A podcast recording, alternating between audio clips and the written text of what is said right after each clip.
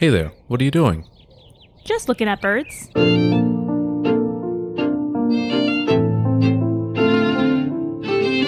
Welcome. I'm your host, Chris. Join me as I interview avid birders to learn more about birds, birding, and those who love both.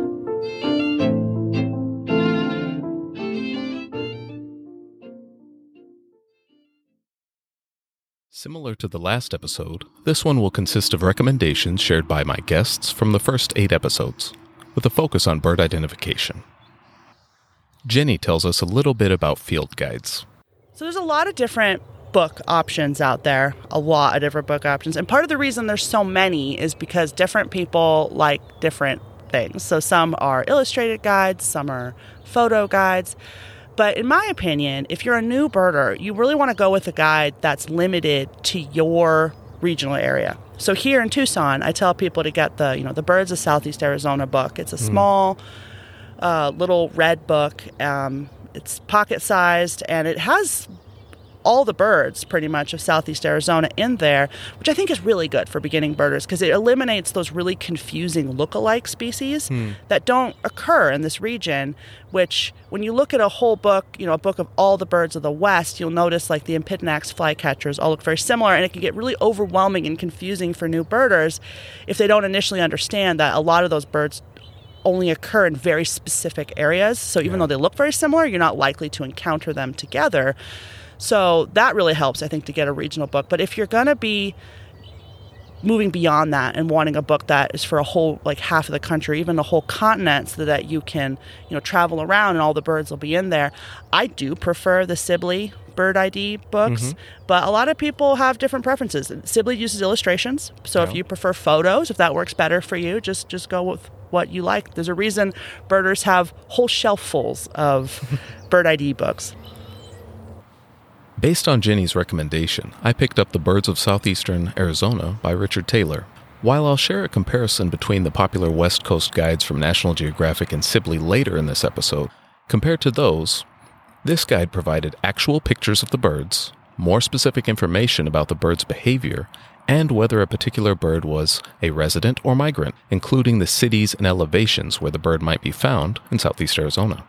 Guides like these are valuable for their more specific information, and as Jenny said, their inclusion of birds you are most likely to see in the area. When I visited Texas earlier this year, I bought the Birds of Texas Field Guide by Stan. I'll probably mispronounce this last name, but because of the IE, I'll assume an E sound and say Tekiela. So Stan Tekiela. And this guide is similar to the one from Richard Taylor in size. The specific information that is provided and the actual pictures of birds, but it also includes information about nesting, eggs, incubation, and fledging. While the range maps did not include elevation, they were helpful with setting my expectations for the birds I might see when visiting a particular part of Texas. When you visit a new place, if a state specific guide is available, I would highly recommend it, if you don't already rely on a particular app. Marcia talks about what she uses, since she doesn't like carrying much with her when she goes birding, and Ray talks about the value of practice and taking notes. I don't like carrying things with me. Mm-hmm. And I, so I don't carry a field guide with me at all. I have one on my phone. I actually have three. I have a Sibley's regular field guide for the entire of North America. Okay. Then I have a guide to warblers and a guide to hummingbirds. Okay. And they're all on my phone. And the guide to warblers is very interesting because it's three dimensional. You can hmm. turn the bird and look oh. underneath and look on top. Because warblers you often see from the bottom Yes. as they're hopping around in a tree. So you look at their backside rather than their top side. Hmm. So those are the those are my favorite field guides, and I do have a couple printed ones that I carry in the car just in case I am absolutely stumped. Yeah. That's another thing for new birders. Sometimes you won't figure out what you're looking at. It's okay. You don't have to identify every bird you see. I mentioned to you prior to, to our formal conversation that one of my nicknames for myself is 20th Century Man because uh, you know a lot of the latest technology. I, I, I'm not I'm not what you call a rapid adapter. So my, and this answer kind of reflects that in a way, but I think it is important to to note. I think having a real good bird guide you know even i'll i'll be specific i, I a lot of the guides are really good i i have many guides at home and Nat Geo, National Geographic is excellent. But I think Sibley's uh, the large volume. Mhm. I think it's particularly good for like beginner birders or early on birders, and how it distinguishes itself from some of the others is for each species. He'll often, depending on the bird, he can have three, four, five, six illustrations of a bird, right? And if you think about it, birds often their plumage is different depending on whether they're male or female, whether they're juvenile or adult. There are different subspecies across the country of the same spe- uh, species. And there are other guides that are good. There's one specific guide of Southeast Arizona, which is a very good guide, has good things about it. But it, for many of the birds, it has one photo of the bird. And uh, for birds that, you know, uh, male and female, it's it can be confusing because the bird we're seeing right now does not match the picture. Sure. So I do think that Sibley's Guide is a really excellent investment. Uh, it's a go-to book. It's not something you carry out in the field with you because it's too big. Yes. But it's good to go back to it after you've done a bird walk or or you've uh, you know uh, missed something or you want to see something or I keep it in my car oftentimes um, just so that you know I'm not walking around carrying it but when I get back to the car I can, I can look in it. So yeah, again, that's old school. It's uh, it's printed page, but I think you know in this age where we are into our smartphones, which is great, have no problem with that. We don't want to overlook that something can be comprehensive and really good. So uh, I really like recommending that to people. Occasionally, uh, I'll get a beginner type question from somebody, and I'll ask, "Oh, do you have that?" And they'll say no, and um, they would have maybe gotten an answer to their question if they did have it. So, yeah, That's one of the reasons I enjoyed the Sibley guide. I have the West Coast version, and I appreciated having the different variations. Because then, if I took a picture of a particular bird, I could compare it to these variations and then identify, okay, it was an immature male version of this bird. Uh, so I found that very helpful. Sure. So to be clear, you know, the Sibley comes in two forms, and uh, the smaller East Coast and Eastern and Western, which can fit into your pocket and are good for bringing out in the field. And I actually, when I do bird walks, I do bring the Western one in. Okay. I wear a vest, and I find a vest really helpful as a bird leader. Sure. Because uh, you know, I have my cell phone here. I, I do do eBird, and so, but I don't. I don't like doing eBird while I'm leading a walk. It's Yeah. just it, it, my my eyes are being taken off the birds too much. Yes. But I do know they're four letter abbreviation, so I just have a little pad and pencil here. My uh, smartphone. I I have a guide because sometimes we'll see something, and you don't get always get the most perfect look, and so I'll open the book and show people, and, they really appreciate that. So, uh, and then there's an Eastern version of that. But w- my original point really had to do with the large volume. Yeah. That's fair. Yeah. On the topic of notes, since I usually have my phone with me, I'll create a quick note with some visual descriptors and if I was able to see the bird in motion. I can mention that finally the habitat where I saw it. This is very similar to what eBird asks for when you are trying to identify an unknown bird. And if you can hear that scratchy call in the background, there's a pair of small gnatcatchers that are hanging out in some brush nearby. Dan talks about learning from other birders and why he uses certain apps instead of others. When I started out, uh, of course, we didn't have cell phones that, that brought encyclopedias with them, and so I would refer to bird books. Uh, I'm more of a learner uh, by by talking to people and listening to people. It's easier for me to take in information that way. So, for me, it was understanding how I learn. You know, I would take some notes in the field, go and look at books. Now, uh, what I find real easy is having a few apps on my phone that I can go to. And so, if I have a question about a bird or a bird sound, or, or something, I can access that information very, very quickly. And uh, so that's what I use to help me when I'm out and about in the field. While I am not often able to bird with more experienced birders, the few times I have, I've enjoyed it quite a bit. When trying to learn about a particular bird, it was very helpful being able to ask a number of questions about what we just saw to better understand the bird, as opposed to just taking notes and referencing field guides at home. Much of the identification covered so far has emphasized what we see. Prudy talks about the value of listening to birds. I really like to encourage younger birders and young people, my grandchildren, to listen to what the bird says. If you can be a birder by mm-hmm. ear, mm-hmm. you are a far superior birder than anybody who birds by sight. Hmm. Because birding sounds, the sounds, songs, and calls that birds make are distinctive. They're much more distinctive than coloration or size or anything, uh, even habitat, because birds can be out of place. They can be uh, molting. They can be in their breeding plumage or not. And so birds can vary in terms of what they look like, but birds never vary in terms of what they sound like. You can always tell the difference between one flycatcher and the other, even if they're almost identical by the way they sound. And this this couple of days ago, we were down in uh, the Chiricahuas, and in the meadows there, we saw meadowlarks, and one was on a fence, and we could hear it singing. And we said, "Whoa, that does not sound like our familiar western meadowlark." And we said, "Oh, that's because that's an eastern meadowlark." Well, we probably would never have known had we not heard it. If you could identify a bird like I, I recognize like that bird that we're hearing here, that is the uh, Bell's vireo. Oh, that's a Bell's vireo. Well, you may not see anything, but sooner or later you will see something moving, and then you can identify the bird. And if you can identify a bird by sound and call first, you will see far more birds than waiting until you have to sight them, because they just often don't let themselves be seen, but they will be calling, especially in the spring.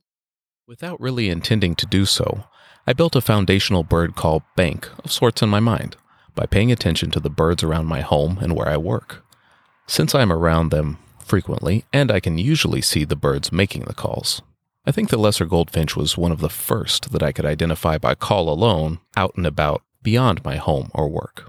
When out birding, if I hear a familiar call that I've yet to visually ID, I'll record the call with my phone and take note of the habitat where I heard it.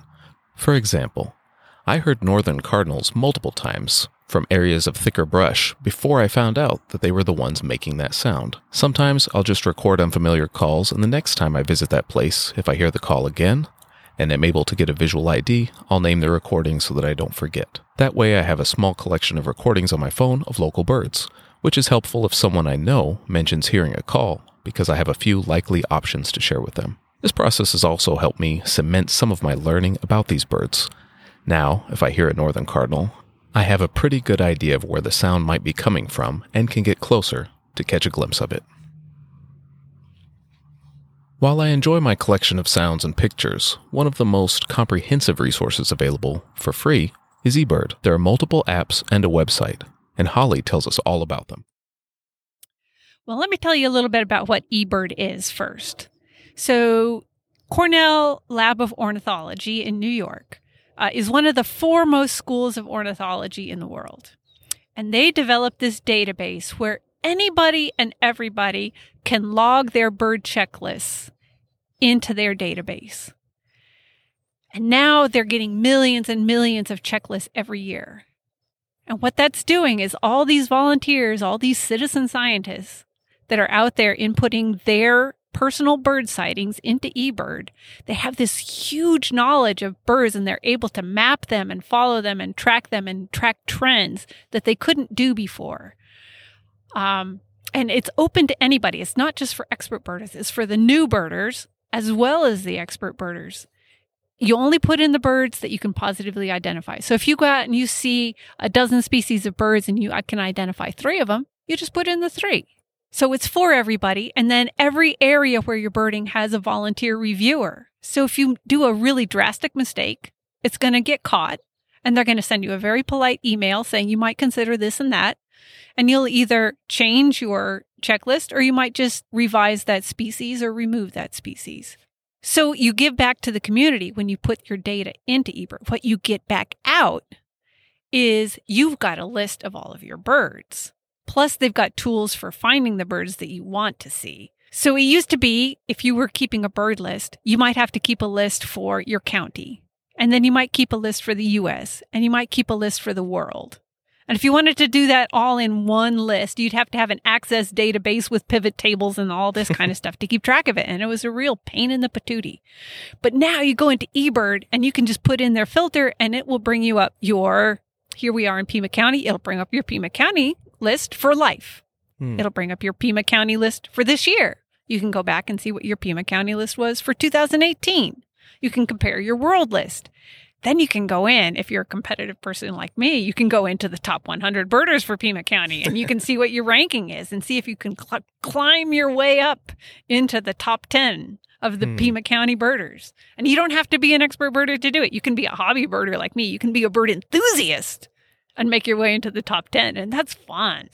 When you add that little competitive thing in there, So it sounds like for those that really want to get into birding, who want to track what they've seen, it's a great way to track that, but also have a list that goes with you. So I don't have to keep track of a notebook. I can just do this on my phone. I can have this along when I'm out and about in the field.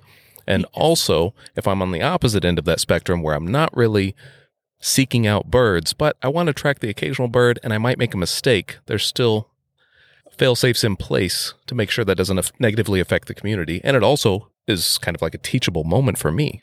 yes. So I can learn a little bit about that bird at that time. Because I'm guessing they'll give a suggestion of another bird. Then I might look at it and say, oh, yeah, it did have a yellow beak, and maybe make a correction.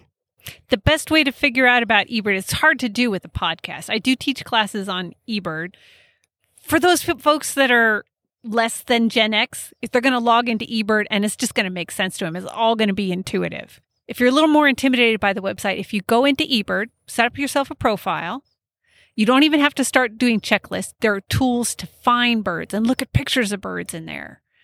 And if you want to find out how to do that, you click the help tab. And unlike a lot of websites, that help tab is really well done. And they've got all these really nice little video clips. There's a video clip on what is eBird.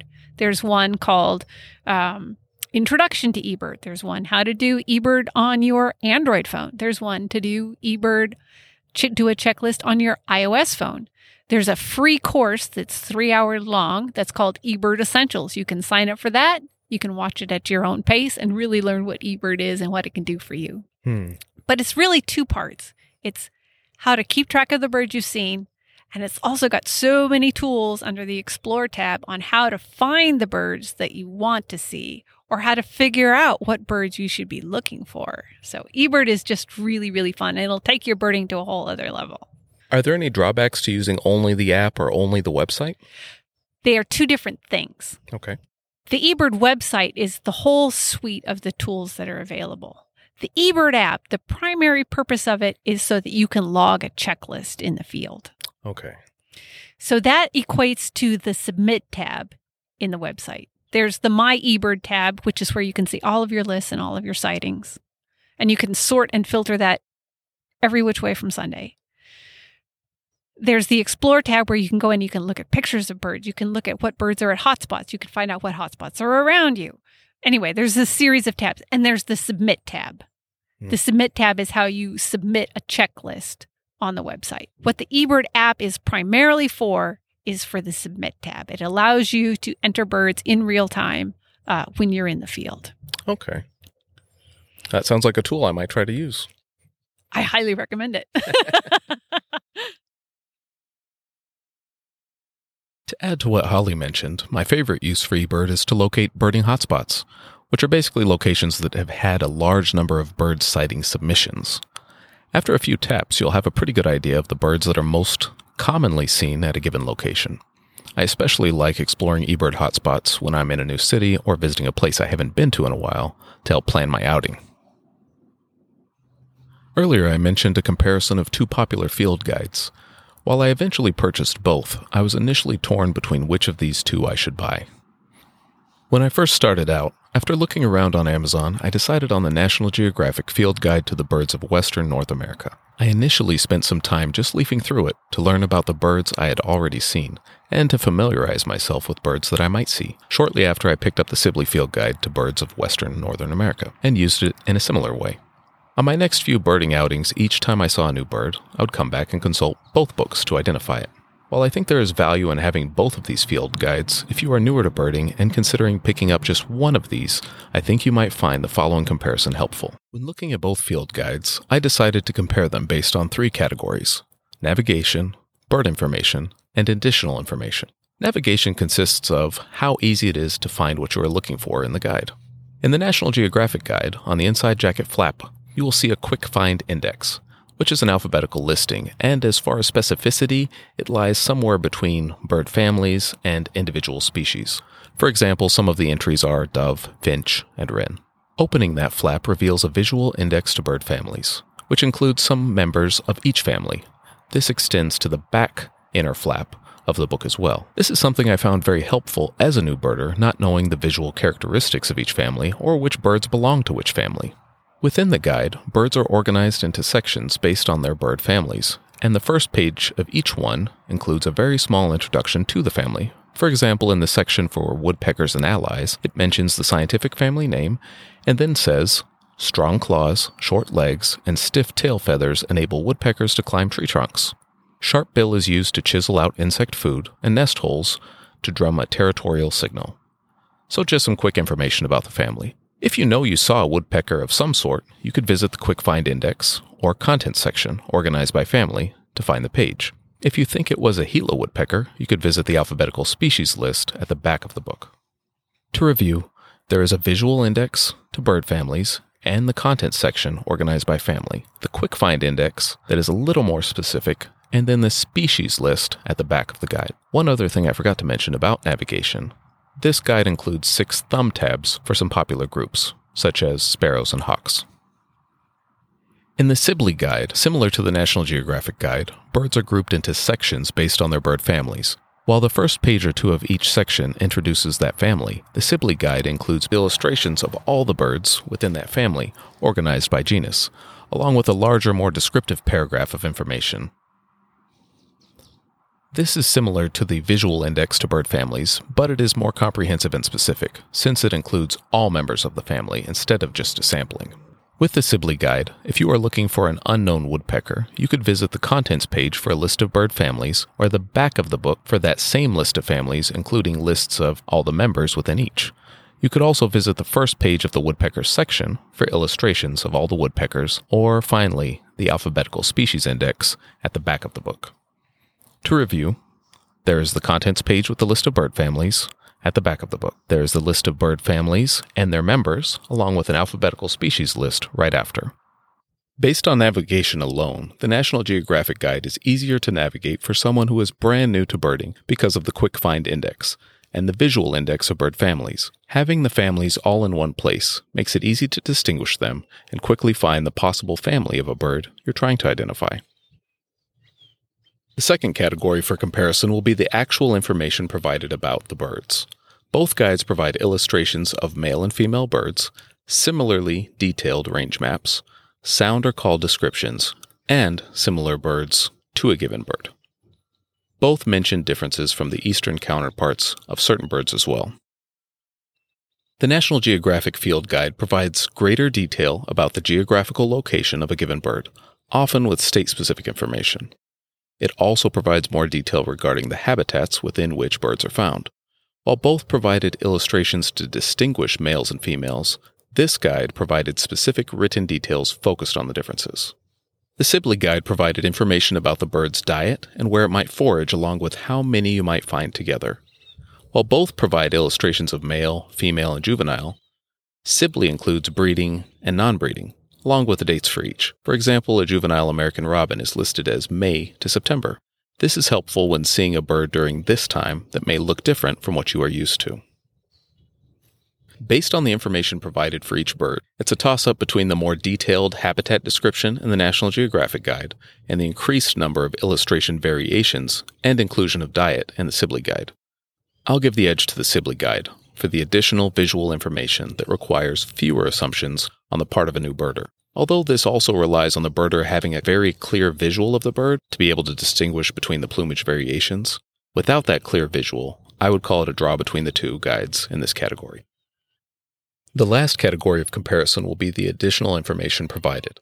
Both guides provide information on the classification of birds, learning to identify birds, and diagrams of the parts of birds for different birds, for example, shorebirds and songbirds. At first glance, the headings and brevity of the information at the beginning of the National Geographic Guide appear to be catered to new birders, but the language within each of these sections is equally accessible to new birders in both guides. Sibley Guide covers similar topics, but goes into much more detail. This is true for the written information as well as the bird part diagrams, as there are a greater number of them. On the inside of the front cover, Sibley also provides a key to understanding each bird information page which includes a ruler on the actual page to help a newer birder visualize the size of some smaller birds. I like how Sibley covers the topics of psychological effects and mistakes, as well as ethics, to provide the reader with a broader way to think about birding. From the perspective of a new birder, I think both guides are equally approachable as far as the additional information provided. While each provides different quantities of information, I believe they are both accessible to new birders. Here again, I think it is more or less a draw. Considering the three categories, the advantage goes to the National Geographic Guide for navigation of the actual guide, but then there is a draw in the categories of bird information and additional information. For a brand new birder, I don't think you can go wrong with either guide, and I think you'd benefit from owning both. While it was not intentional, I bought the National Geographic Guide first and the Sibley Guide a few months later. I would recommend this same progression. I think you'll have a greater appreciation for what the Sibley Guide has to offer after owning the National Geographic one, as it will have prepared you for navigating the Sibley Guide. These days I reference my Sibley Guide almost exclusively, but once in a while, if I want to see if there's something the Sibley Guide missed, I'll bring out the National Geographic Guide. While there's not a clear cut choice here, I hope this comparison has helped you better understand some of the traits of each field guide. Looking at the bigger picture and considering what bird identification tool you'll use, really comes down to what you are most comfortable with. You need some form of data collection, a picture, audio, notes, or just your memory, and then some way to make sense of the data you've collected a field guide, birding apps, or eBird, or even an experienced birder friend. As far as visual identification is concerned, a picture requires the least amount of blanks to be filled, as it will give you a look at many of the bird's colors, field marks, and the habitat around it. The most valuable tool I've found has been my camera with a large telephoto lens. Outside of delivering some great pictures, it provides me with the detail necessary to identify unfamiliar birds. Out in the field, I've had pretty spotty cell coverage, so I don't like relying on apps. Instead, I'll take pictures, record a voice memo, or take down a few details in my Notes app. With that combination of information, sitting down with a cup of coffee and a few field guides, I can usually identify the unfamiliar bird. Once I've done that, I can submit it to eBird. Thank you for listening, and I hope this episode will help you find some tools that work for you, some tools that'll help you identify and learn more about birds. The next episode will focus on some recommendations for items under $100 that'll have a positive impact on your birding experience. As I mentioned last episode, my goal is to return to the interview format at the end of this month. As always, if you've enjoyed listening to this podcast, please let others know by leaving a rating or review on your podcast platform of choice. You can also let me know by emailing me at chris at lookingatbirds.com. Until next time, keep looking at birds.